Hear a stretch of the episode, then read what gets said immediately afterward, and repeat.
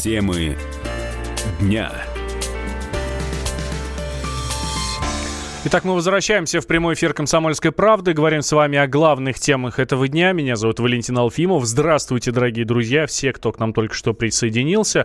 А, итак, тот день настал. Э, сегодня э, были введены, 27 э, августа, да, были введены, наконец-то, санкции против России. Ну, наконец-то, я в каком плане? Не то, что они долгожданные, а в том плане, что их столько анонсировали, столько про них говорили, то их вводят, а они, оказывается, не вступили в силу. Ну, все, теперь вступили в силу санкции США, они, соответственно, были введены против нас а, в связи с а, делом а, вот об отравлении Скрипалей в Англии, да. Вот эти вот ограничительные меры Госдеп анонсировал еще в начале августа, когда это еще было, да.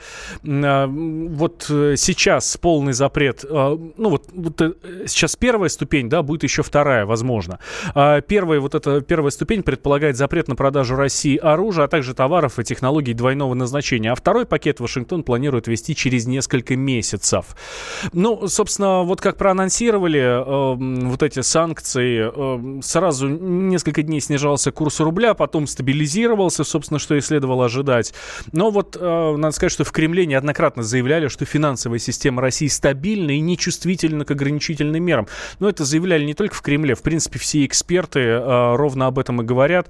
Э, причем мнение, мнение среди экспертов ходит такое, что, ну, по сути, вот эти санкции, которые введены, они для нас особо ничего не значат. Но, в частности, вот Владимир Джабаров об этом заявил, первый заместитель председателя Комитета Совета Федерации по международным делам. Никакой помощи американское правительство давным-давно нам не оказывает, а гуманитарную помощь, честно говоря, мы справимся и сами. Что касается финансовых рынков, они давно нас отрезали от всех финансовых институтов. А вот что касается оборонных областей, ну, мы нашли способ обходить вот эти санкции. Я думаю, что, как говорится, гора родила мышь. Не хочется укусить побольнее, но не получится. Потому что Россия, в общем-то, не оставит усилий для того, чтобы преодолеть любые санкции, которые ведут американцы. Это был Владимир Джабаров, первый заместитель председателя Комитета Совет Федерации по международным делам. Ну что ж, давайте дальше, раз уж мы заговорили про календарь. Давайте календарь перевернем, и у нас, ну, не 3 сентября, но уже почти сентябрь. Меняем тему. А, ми, да, меняем тему, переворачиваем календарь, переворачиваем э, нашу сетку эфирную. А, сентябрь. Сентябрь на дворе, ну, буквально там через несколько дней будет. И что такое сентябрь для нас с вами? Это не только когда дети идут в школу, не только когда студенты начинают учиться, но и для всех работодателей, э, хедхантеров всевозможных, то есть рекрутеров, вот эти, в общем, тех людей, которые других людей устраивают на работу. Да? А, сентябрь самый жаркий сезон сезон, потому что самый высокий сезон поиска работы приходится, ну, традиционно как раз на сентябрь. И соискатели вакансий, и работодатели все вернулись из отпусков и приступают к реализации отложенных на осень планов. Одни ищут э, работу, другие ищут себе хороших сотрудников. А, собственно, действительно ли это самое лучшее время, самое лучшее, э, самое лучшее, ну да, самое лучшее время для того, чтобы искать себе работу, менять работу. Об этом сейчас с Александрой Козловой поговорим с нашим корреспондентом отдела экономики. Э, Саша, здравствуй. Добрый вечер. Здравствуйте. Ну э, что ж, действительно, э, лучше сейчас, чем никогда. А, э, да, действительно, а, если говорить об осени, это традиционно такой самый горячий сезон, когда а, соискатели и работодатели открывают охоту друг на друга. Если говорить конкретно об осени этого года, то она тоже достаточно особенная.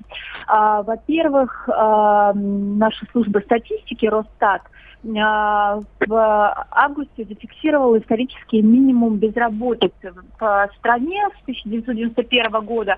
Это означает, что на рынке труда сейчас момент наименьшей конкуренции. То есть, То есть сейчас меньше всего мало. Э, сейчас меньше всего людей, которые ищут работу.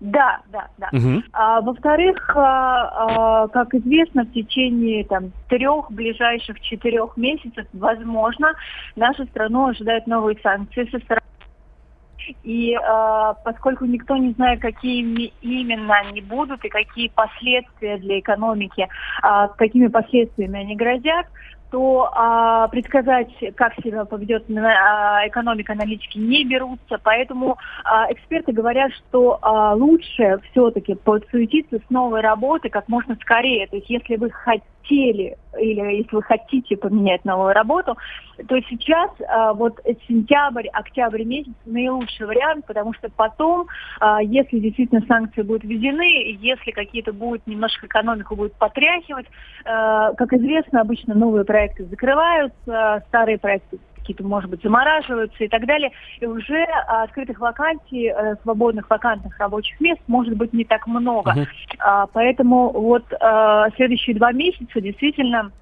если было такое желание, то а, стоит а, действовать как можно скорее, да. А, Саша, давай немножко по статистике, да, а, куда, точнее, кому проще всего сейчас сменить работу и найти себе хорошее высокооплачиваемое место? Ну, смотрите, а, если говорить о а, многочисленных рейтингах, да, которые публикуют а, порталы по поиску работы, то, например, в списке самых востребованных профессий это менеджер по продажам, это торговый представитель, продавцы, консультанты, бухгалтера, офис-менеджеры, продавцы-кассиры э, и так далее. То есть это такие самые массовые специальности в России, это то, что действительно требуется многочисленным магазинам, предприятиям, которые в России открыты. Это рейтинги по количеству открытых вакансий по, за, за последний год. А, но а, на самом деле а, я общалась с экспертами рынка труда, и все-таки топ самых востребованных вакансий выглядит немножко по-другому, потому что потребность в некоторых, в некоторых специальностях, она а, ее не видят а, большие порталы по поиску работы, потому что людей, а, потому что эти вакансии не открываются, а людей хантят э, со старого места на новое место работы, даже не открывая вакансий. Так вот, самая востребованная специальность в России это действительно программист, это всевозможные айтишники, потому что сейчас в программистах нуждаются не только IT-компании, да, но и производство, торговые, сервисные предприятия. Бизнес э, очень стремительно оцифровывается, каждой компании нужен свой сайт, онлайн-приложение, мобильный сервис. Все это сейчас такой стандарт бизнеса, и поэтому это все способствует э, росту спроса на программистов, квалифицированных специалистов до сих пор не хватает, и поэтому, конечно, а, работодатели а, в борьбе за лучшие кадры, они идут навстречу пожеланиям специалистов, предлагают им действительно высокую зарплату, гибкий график работы, различные а, бонусы, плюшки, да, как угу. любят писать работодатели в резюме. И специалисты IT стали за последний год в России специальностью э, с э, самыми быстрыми вкладами. То есть э, зарплата айтишников в России растет быстрее всего. Опять же, если посмотреть на статистику Росстата, то да, за последний Саш. год она в среднем выросла на треть. Да. Угу, да, Саша, спасибо большое. Александра Козлова, корреспондент отдела экономики комсомольской правды. Как раз вот э, опередил меня немножко э, наш корреспондент. Э, вот как я как раз хотел ответить всем, кто говорит, что зарплата не растет. Нет, ребят, смотрите, раз, в сфере разработки программного обеспечения э, зарплата выросла на 33%, на треть, на 33, ну да, 33%. Это официальная статистика. Знаете, кто на втором месте? В какой отрасли быстрее всего растут зарплаты? Ну, второе, вторая отрасль.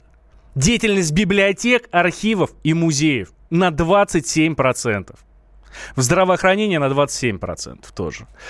А, друзья, если вдруг собрались менять работу, 10 раз подумайте. А, желаю вам, чтобы не получилось, как вот в той самой песне у Александра Пушнова. Давайте послушаем, потом вернемся после новостей. Жизнь, казалось, удалась. Лучше всех учился в классе. С дипломом школу кончил красным. Все казалось так прекрасно. Теперь друзей не помню лица. Кто бизнесмен, кто за границей. У всех профессии крутые. Квартиры, жены молодые. Ну а я вот парикмахер. Никому не нужен нахер. Никому не нужен. Конечно, можно стать банкиром или на стройке бригадиром. стать артистом попытаться, а на диване не валяться. Но остальные, я признаюсь, живут не сильно напрягаясь. Но почему-то все в округе всегда нуждаются друг в друге. Только я вот парикмахер, никому не нужен.